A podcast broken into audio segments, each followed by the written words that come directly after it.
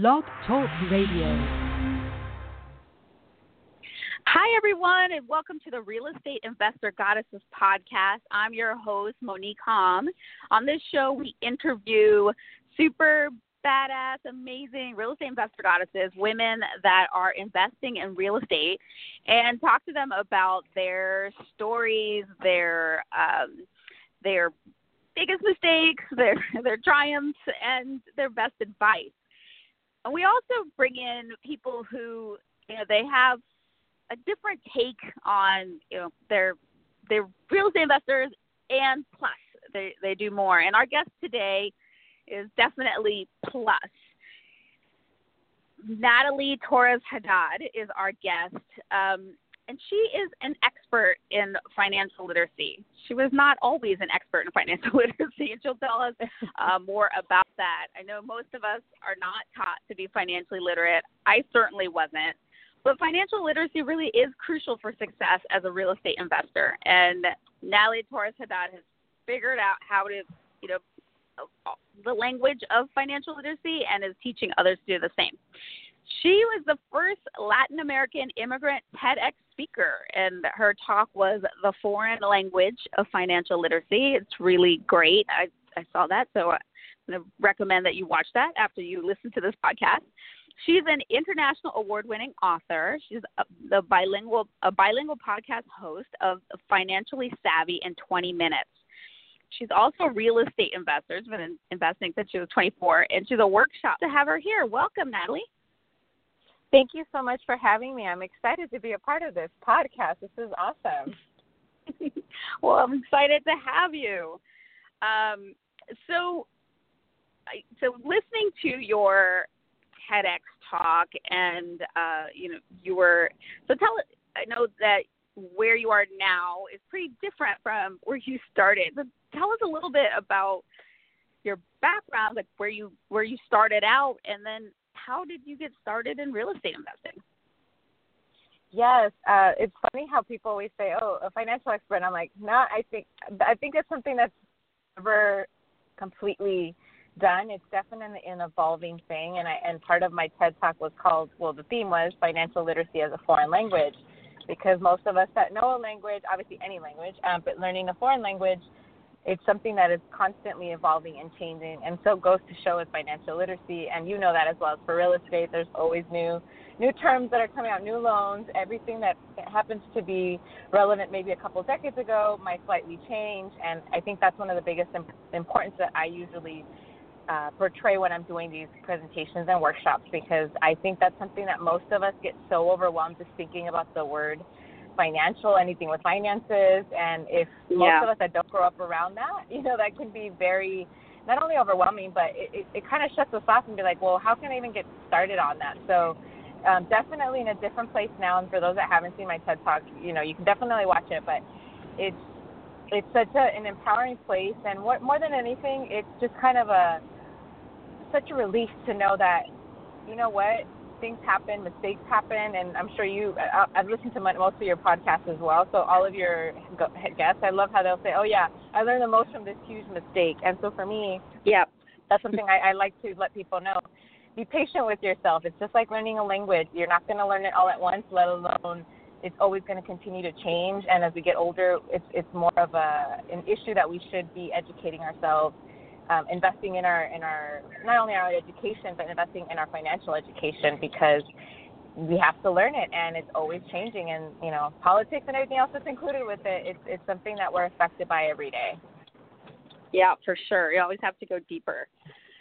So yes, um, absolutely. I, I love that. And you know like you were saying you definitely didn't start out knowing about real estate. You were or or, money or investing if if I'm correct, at the you Salvador, your family came from El Salvador, mm-hmm. and you lived in Inglewood, California. Yes, Inglewood. Um, mm-hmm. And so, tell us a little bit about what it was like, you know, for you growing up around money. What did you? What were your? What were you taught about finances and, yeah. and money? You know, it's funny. I opened up your book, which I'm hoping your listeners have already read, and I love how you actually quote Robert Kiyosaki, Rich Dad Poor Dad. And I always refer to that particular book because growing up around not having money and then being surrounded by people that have money is a huge eye opener. And that's something that really did affect me at a very young age. I went to public school and then LA riots hit and my parents freaked out and, and so pulled us out at a public school and then put us into private school, which is about an hour away from where we live. And all wow. of a sudden I was surrounded by really rich kids. um, and so and I and I grew up in a even a smaller part of Inglewood, which is known as Lenox.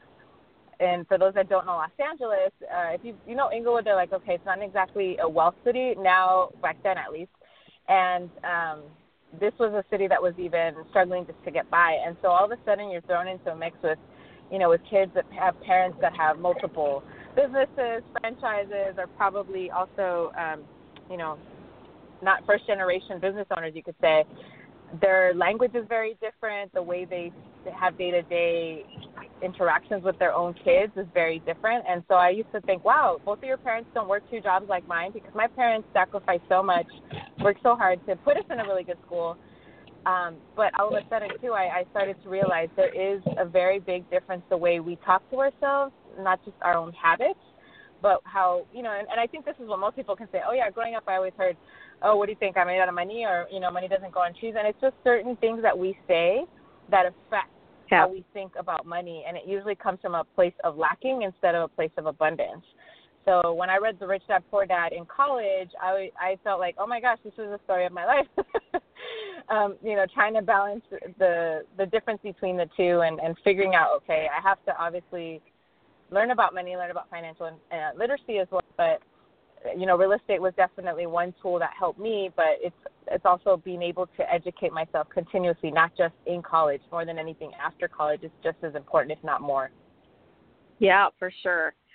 So it's so funny because so many of my guests, I go, "What got what got you started real estate?" And that we call it the Little Purple Book, Rich Dad Poor Dad, factors, and probably over ninety like 95% of my guests they've, they've had um, that book, including myself. Where I read the book and it was like, oh wow, I just did, you know I didn't think that way.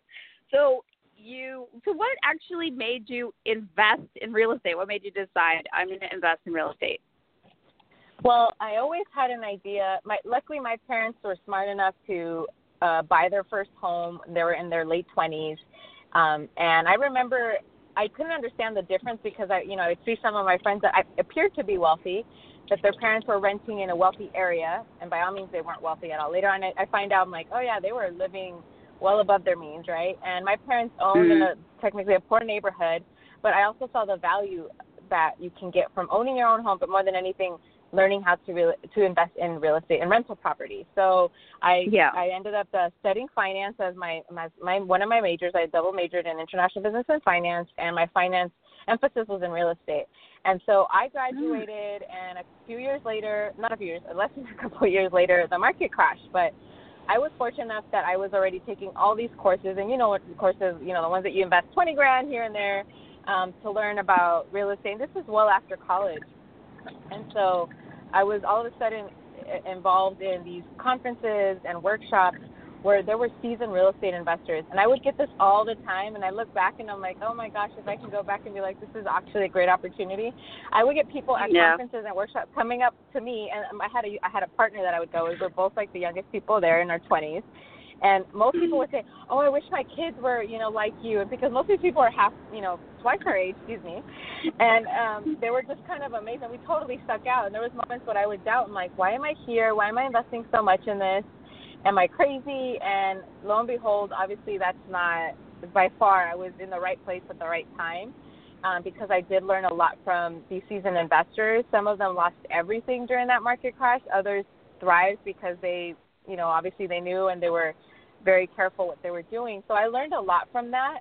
And my first property I had to buy with a partner because I only had five thousand uh, for down payment, and I had excellent credit. But I was like, this is not enough, right? So most yeah. people don't go that route, you know. And, and for me, I was a single woman. I didn't get married till I was 31, so I knew I had to get these things done. And I was actually also really for more and more I talk about financial literacy and advocate for it, I understood early on that, you know what, my parents did really well with me in a sense where my dad especially would always say, you need to get your education, your your career, and your home before you get married. Like, don't. And then. I was like, mm. oh yeah, that seems like the norm, right?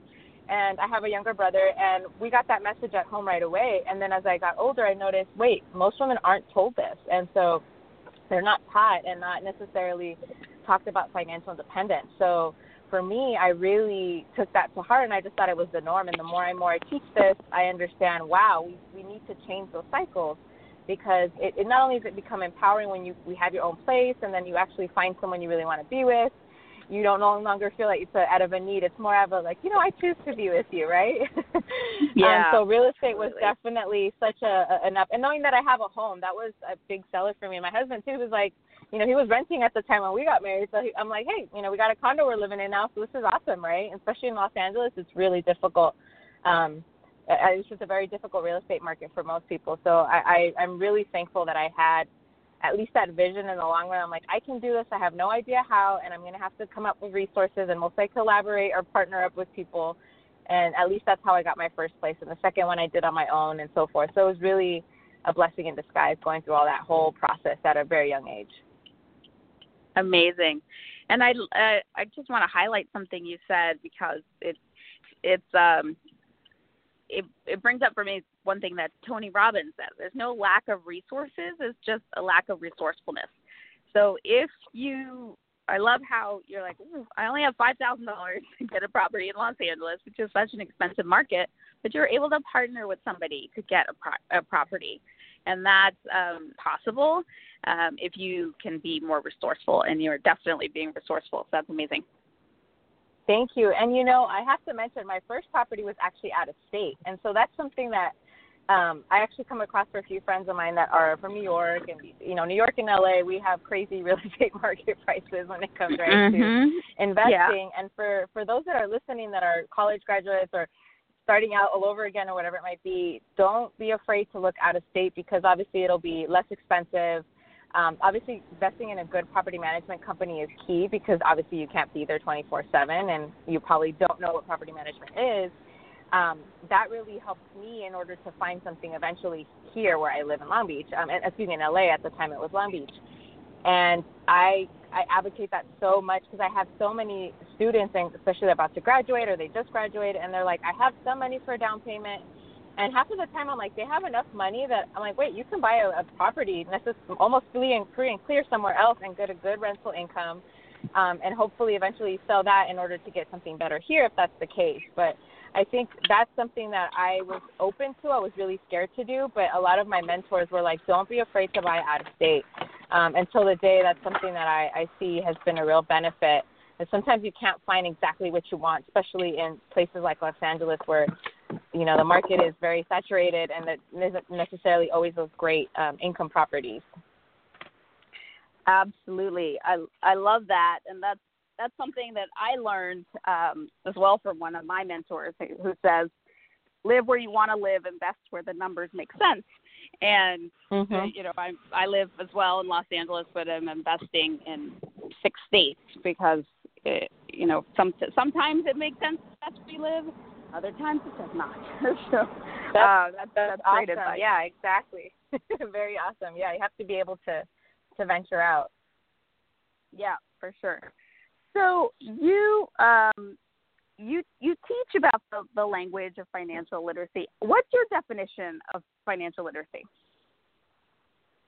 You know, financial literacy for me, I, I mean, just the word literacy makes makes me think of being able to read something, right? And and I, mm-hmm. I talk about the saying, chances are if you're not illiterate in a language, you're not fluent in it as well. So that's why I say it's such a it's a it's a ne- never ending process. And for me, it's like taking time to read new terms, to understand new concepts. That obviously, once you learn one thing, all of a sudden, my mentor or someone tells me something else, and I'm like, what? I've never heard of that, or how you know how did that? It's like, oh yeah, it's been going on for you know decades. I'm like, this is incredible. So you start learning new new terms new ways of really managing your money. And so I think of financial literacy as constantly reading. And that's part of what one of my books, well, it's a series of books, Financially Savvy in 20 Minutes, is being able to take 20 minutes out of my day to educate myself something that's going to be towards financial literacy because it's not necessarily the funnest topic that you know the topic that everybody decides like oh I really want to learn this right now.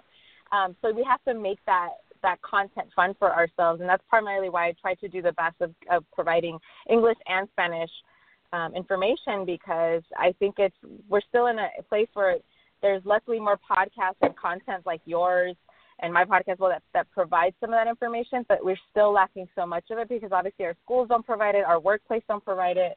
And financial literacy is just really continuing continuing your education through reading, through understanding, um, not just the theory behind it, but then being able to apply it.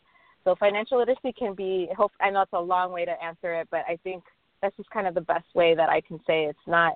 It's not an easy an easy subject, but it's it can also be a fun one doing it little by little every day, maybe 20 minutes out of your day. Yeah, for sure. And I love that you are doing it as well in Spanish. That you you teach, you know, you have a bilingual podcast and you do it in English and Spanish. You know, one of the things that I have learned about recently was is the big wealth gap.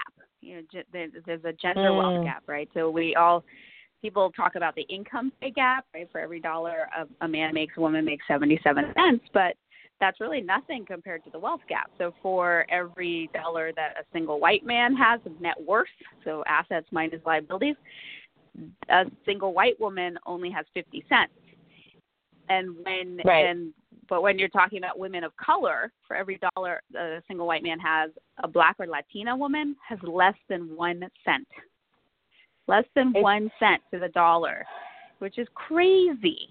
And um, it's, it's yeah. So it's so important that you're speaking to these different communities because it's crucial that people know they're financially literate so they understand, you know, what is an asset, what is a liability, what's the importance of putting your money into assets, I, I, you know, and, and growing and being able to grow your net worth and um, and have that freedom and not necessarily be dependent on having to work two, three jobs or um, or have you know be dependent on on a spouse. You know, you're right because, and that's something that I just kind of fell into place. I didn't really seek out to start doing any workshops in Spanish and you know doing interviews in Spanish. But what I started to get more and more, um, I didn't come up with my name that most people know me as financially savvy Latina through social media outlets, but I was part of this boot camp that they had years ago um, and I was part of 100 women that won. And they were like, "Oh, you're the financially savvy Latina," because I happen to be Latina, right? And I was like, "Cool, sure, I'll own that. That's who I am technically." So, um, so all of a sudden, people started to think, "Oh, okay, she just caters to Latinos," and I'm like, "Actually, that wasn't even my market. It just it just kind of stuck to that tagline because my my book was called Financially Savvy in 20 Minutes." And um, what you just said of that women of color, that's something that is, is still is not only such a huge issue, but it's something that we need to address within all communities of color, right? And I think that's something. Obviously, I gravitated to you when I saw you at the conference because, and and you probably feel the same way when we go to conferences, especially when it's on on finances. It's not only rare that you'll see women, you'll see women of color, which is even rare. So the fact that you see someone, you're yeah, like, we're like unicorns. exactly, and I, and and it's so important because I feel you know, women as in general, we're trying to do our best to get our foot through the door, and yet we still aren't making nearly as much as men are, or even valued at that necessarily when we come in with our, our race and everything. Um, it's even more important to understand that women of color are struggling even more because we're just trying to be considered an equal. And um, I actually, I actually had a uh, an epiphany about five years ago. I met this woman who's a physician. She's been a physician for like 20 years um, just so talented. If you were to see her, you're not really sure what she is. She happens to be um, Salvadorian, like us. So I was like, oh wow, I was already in awe with her. Graduated from Harvard, just a smart woman, and and also a real estate investor. And she's like, oh yeah, I've been investing for years. And she said, oh yeah, my half of my tenants still think I'm the cleaning lady when I come by once in a while. And I oh thought, oh my gosh, so that never, yeah. And I thought, wow, that never, so that never ends. You know, that's what I was thinking because she was like almost twice my age, and because that's something I still to this day many times where people are like, oh, where's the where's the owner or where's the the man of the house or you know however they or you know yeah. talking to the right partner. So I, I think okay, obviously people still don't necessarily know our worth yet. We're still having to not only remind them but to show them that we do exist. Um, it's just being able to you know make sure we sh- shine light on women like you and I that are um, not only advocating for this type of equality, but um, trying to also set that example, whether it might be a small portion. It's so crucial because for me, as a, I'm looking back in college, I thought I never would see women like myself speaking on major state, you know, stages, getting paid well to do it, right? And then I thought, why don't they? Why aren't there enough, enough women? Period. And then why aren't there any women of color on these stages? So the fact that my mom would always tell me, she's like, if you can't find an example of you, then you have to be that example for others. And so that that's always mm, something that's stuck with advice. me. And so when I see women like you at a conference, I'm like, oh my god, I gotta talk to her because obviously I'm so impressed with how many you know rental properties you've invested in, the fact that journey that you're going through, the fact that you've had. My podcast is so new; it just came out this past year um, in March, and so. And it's in, it's interviews with self-made millionaires because I wanted to highlight people like you that have you know different backgrounds and i think that's something that's so important because if we don't see it it's really hard to believe it for most of us and so um, mm-hmm. um, that's my my point to be able to shine the light as many people that I can to be like, hey, guess what? We all exist, and and not to knock down on the white man because guess what? We can learn from them too. I have tons of friends and mentors that I've learned in that sense. yeah. But I think that's what I think some people forget to say, hey, you know, there's people out there that want to to teach you and and and in order to really empower our community. So it's it's incredible to be able to to to do at least a little portion or at least the best that we can. For sure. So um, one of the the things that you've you've spoken about and that I think is really important and, and that also you know that wealth gap number I was talking about that even applies to uh, college graduates because a lot of women get out of college, and especially women of color, bogged down by student debt, and mm-hmm. that it's so. What? How would you recommend that? You know, so a woman who's finding herself with lots of debt but wants to be an investor, what would you recommend? How would you recommend that she deals with that debt? So that is something I, you know, obviously spoke a little bit about in my TED talk, and for me, it was a real reality. You know, especially I went to grad school too, and so nowadays we see. And let's be real: if you graduated more than ten years ago, maybe you didn't find yourself with the same amount of debt that most students are or graduates are dealing with today. Um, you know, close to six-figure debt is is a reality that a lot of people are faced with, and so for those that are listening, you know, not number one, you're going to feel overwhelmed. I get that, but I talked about those five steps, and and one of them was getting that support and you know help to get through. So not necessarily just accountability because someone walk you through, but if you're finding yourself in that much debt, is understanding then how am I going to invest in myself the same time focusing on paying down that debt because there's a lot of sacrifices sacrifices excuse me that come with that um, so a lot of students that might have to move back home or have to live with other uh, roommates in the meantime in order to make ends meet uh, knowing that they're still keeping their responsibility is is a reality in order to be able to pay down that debt. But understand that if you pay yourself first even if it's just a little portion it becomes this habitual thing that will allow you to have a little bit of a cushion when you need it. And for me that was um i actually found not the, other day an old journal. I write my journal every day for i don't know how many years now. But i found a journal that had my amount that i took out for that five thousand dollars i needed for that down payment and I remember I was struggling just right out of college, and I thought, wow, what a difference. Um, I remember writing like, oh my God, this is so scary. I'm taking all of my savings because I didn't have much, but it was like less than a thousand dollars in my savings and then my checking. And I thought, oh my gosh, I'm basically throwing every money I have now and the debt that I have. I know I still am responsible to make sure I make those monthly payments. So I only had that much to work with. And so for a lot of students, they might find themselves, or college guys, excuse me, those that are dealing with that type of debt to understand that you can always get a loan for education, but you can't get a loan for your financial retirement or future. So being able to take out a little portion to help invest in order to make you more money in the end is totally worth it. And in your 20s, that's such a huge, it feels like such a huge sacrifice because you see people around you that might be getting married or you know, going on these extravagant uh, vacations and, you know, over, and, and I think that's the, the, the horrible hype that a lot of millennials get where it's like, oh, you know, they're constantly spending money like crazy. Well, if they're, if they keep that in mind to say, you know what, I'm not going to make these financial ruins within these next five years or 10 years, it can really set me up for the following decade, right? In order to say, you know what, I have a rental place. And at the time that was really hard for me because I bought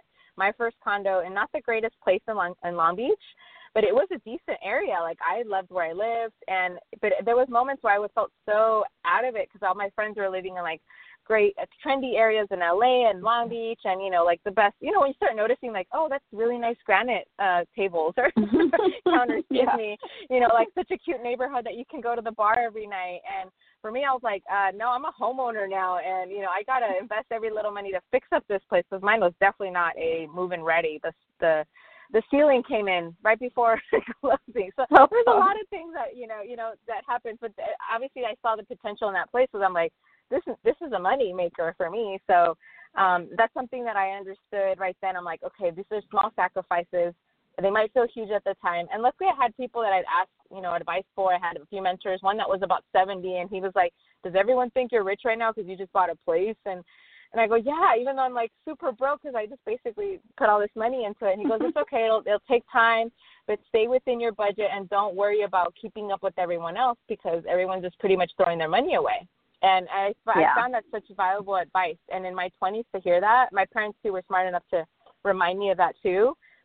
Um, I, I I look back and I think, wow, I, I'm I'm super not only fortunate, but it was it was such a way to set me up for the following. And and I think that's something that a lot of not only young people, anyone that's just basically starting all over with a lot of debt needs to hear.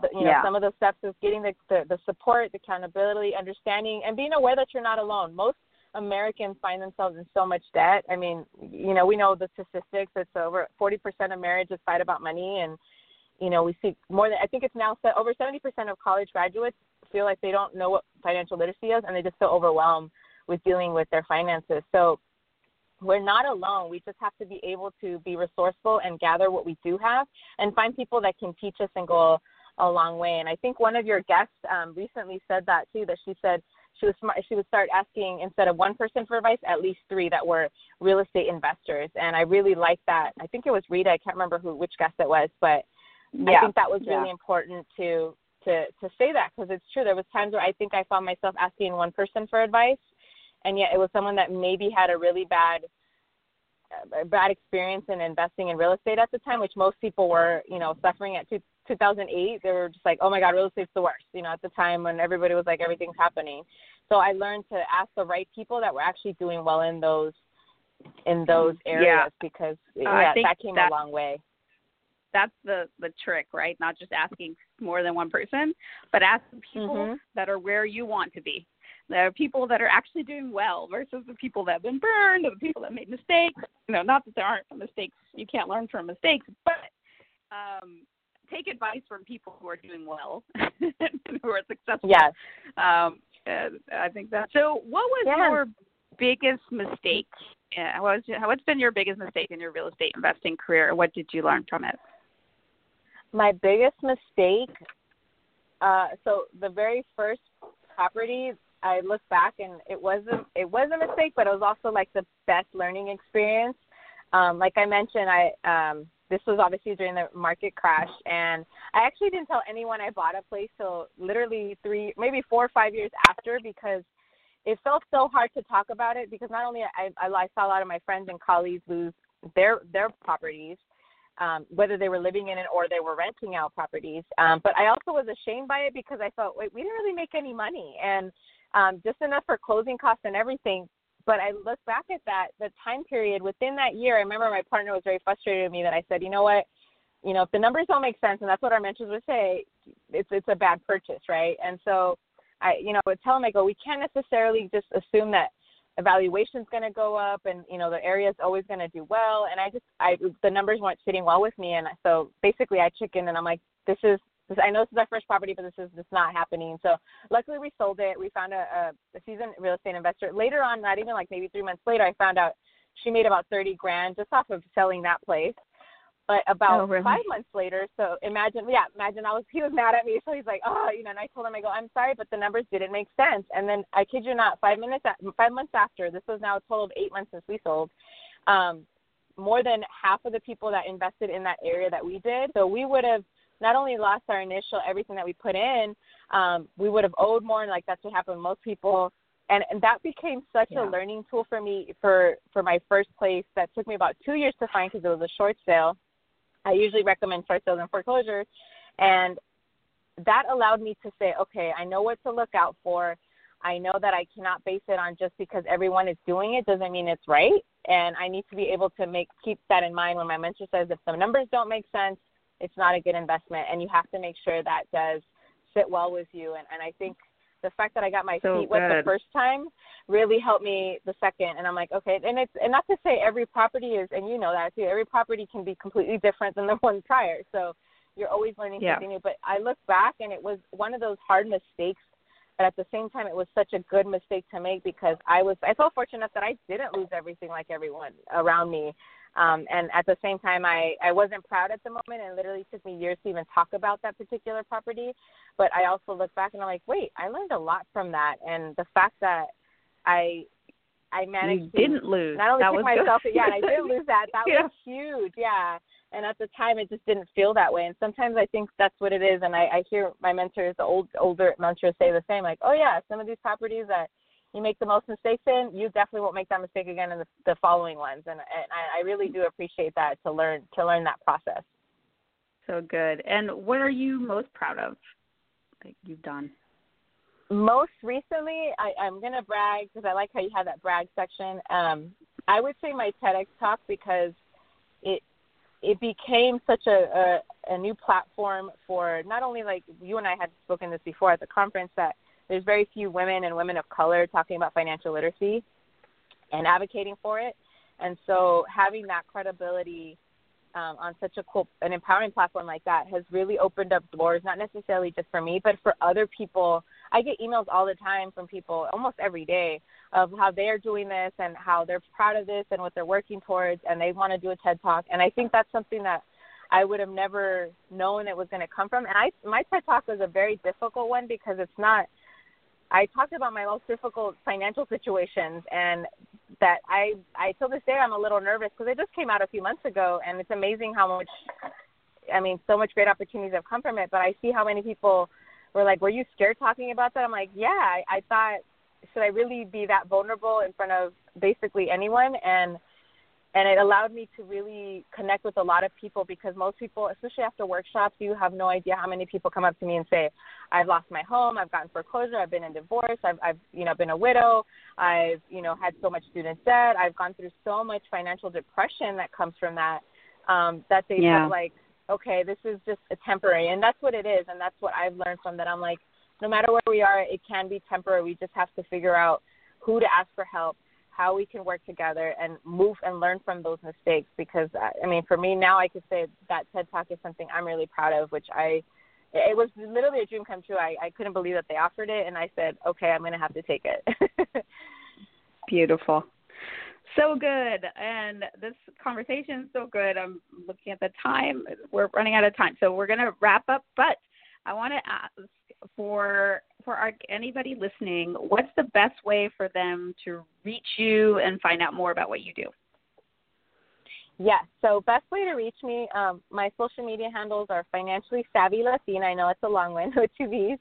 And my email is the same. So financially savvy Latina at gmail.com. Uh, the website, financially savvy in 20 minutes, uh, dot com, and the podcast is literally the same name. So that's one of the best ways to get a hold of me, and I look forward to con- you know getting to know more of your listeners too, because obviously people come to listen to you because, I mean, I learned so much from your previous podcast that I'm like, oh my gosh, I can imagine someone that's just starting out. I would have loved having this back then, right? And I'm sure you probably feel the same way. I'm like, oh my god, if there was a podcast like this starting out, I could have learned so much more, especially when you're commuting or just you know doing whatever it is that you do at home. I think it's so helpful to have this type of podcast. Oh, thank you. Um, okay, so you guys, fin- financially savvy Latina on social media and financially savvy in 20 minutes, and it's the number two zero, the numeral 20 minutes dot com. Um, and, and listen to her podcast and check out her TED Talk as well. Um, and so we have time for a quick Trinity, a laser Trinity. I know you kind of did a, a, a little brag, but you can you can have another bonus brag. What's one thing you're celebrating right now? One thing I'm celebrating right now, I'm gonna have to say the health of my family. Uh, I've my mm. grandfather is 96 years old, and he's been wow. very, you know, we're preparing for him to, you know, move on pretty much. And he's just one of my favorite people in the world. And I lost my grandmother in the beginning of this year, so the fact that I get to celebrate my family's health, you know, there's you know new babies being born and you know, uh, seeing my nieces and nephews doing amazing things. I'm just that's what I'm celebrating right now is the health of my family because if their health isn't well, and then guess what? It affects all of us. So that is something I'm yeah. super grateful for. Well bragged. Um, so what's okay? That was your gratitude. One thing you're grateful oh, for. I'm sorry, that was my uh, gratitude. yeah, let me brag. Okay. um, you're right. That was my gratitude. Um, my brag. Sorry about that, but yes. That's okay. What's um, your brag? so yes, what's my brag? Um, oh yes, my my brag is I will be. Um, well, I'm a, I'm on a more than a few panels, but my brag is my children's book is coming out this this fall. So that's something I've been really working hard, and it's a bilingual children's book and it's and basically the empowerment of women and girls and understanding i had a nonprofit for many years and under and i wanted to teach girls that they can do whatever they want to do in organizations or start companies and whatever it might be no matter what age you are. So um, i'm really i'm really proud of that that this children book it's taken almost a couple years and i co-wrote it with someone who's just an amazing author and uh, i'm just so excited about it. Wow. Well brag what's the name of that book? So it's called Yes You Can Without Superman. I yes, love you it. Can Without Superman. Mm-hmm. Love it. Well bragged. Okay. And lastly, what's one thing you desire? It can be a real estate desire or anything else. Yes. The one thing I desire to be known as the financial literacy advocate for, especially for students with dealing with debt. And I think that's something we need more of so they can feel less ashamed. So that's my desire to be known as not only that expert, but within that platform, being able to public speak and talk more about this, these issues that affect all of us. Mm. So shall your desire be, or so much better than you can imagine. Mm. And um, so, thank you. That was amazing. I loved um, so I'm so excited. I, I met Natalie at a we were both nominated for Los Angeles Business Journal Women's Summit Awards, eh, which was a huge honor and a big benefit of that conference was getting to meet getting to meet her. So I'm super excited, Natalie, that you were able to come on the show and share your wisdom. Again, you guys can find her as Financially Savvy Latina or Financially Savvy in 20 Minutes. You can find me at the Real Estate at realestateinvestorgoddesses.com or on the Real Estate Investor Goddesses Facebook page. And if you go to the website, and you can connect with women, um, real estate investors from all over the world. So, and, and meet with me there. So I look forward to connecting with you guys, and I look forward to hearing uh, having another real estate investor goddess interview. Bye-bye. Bye.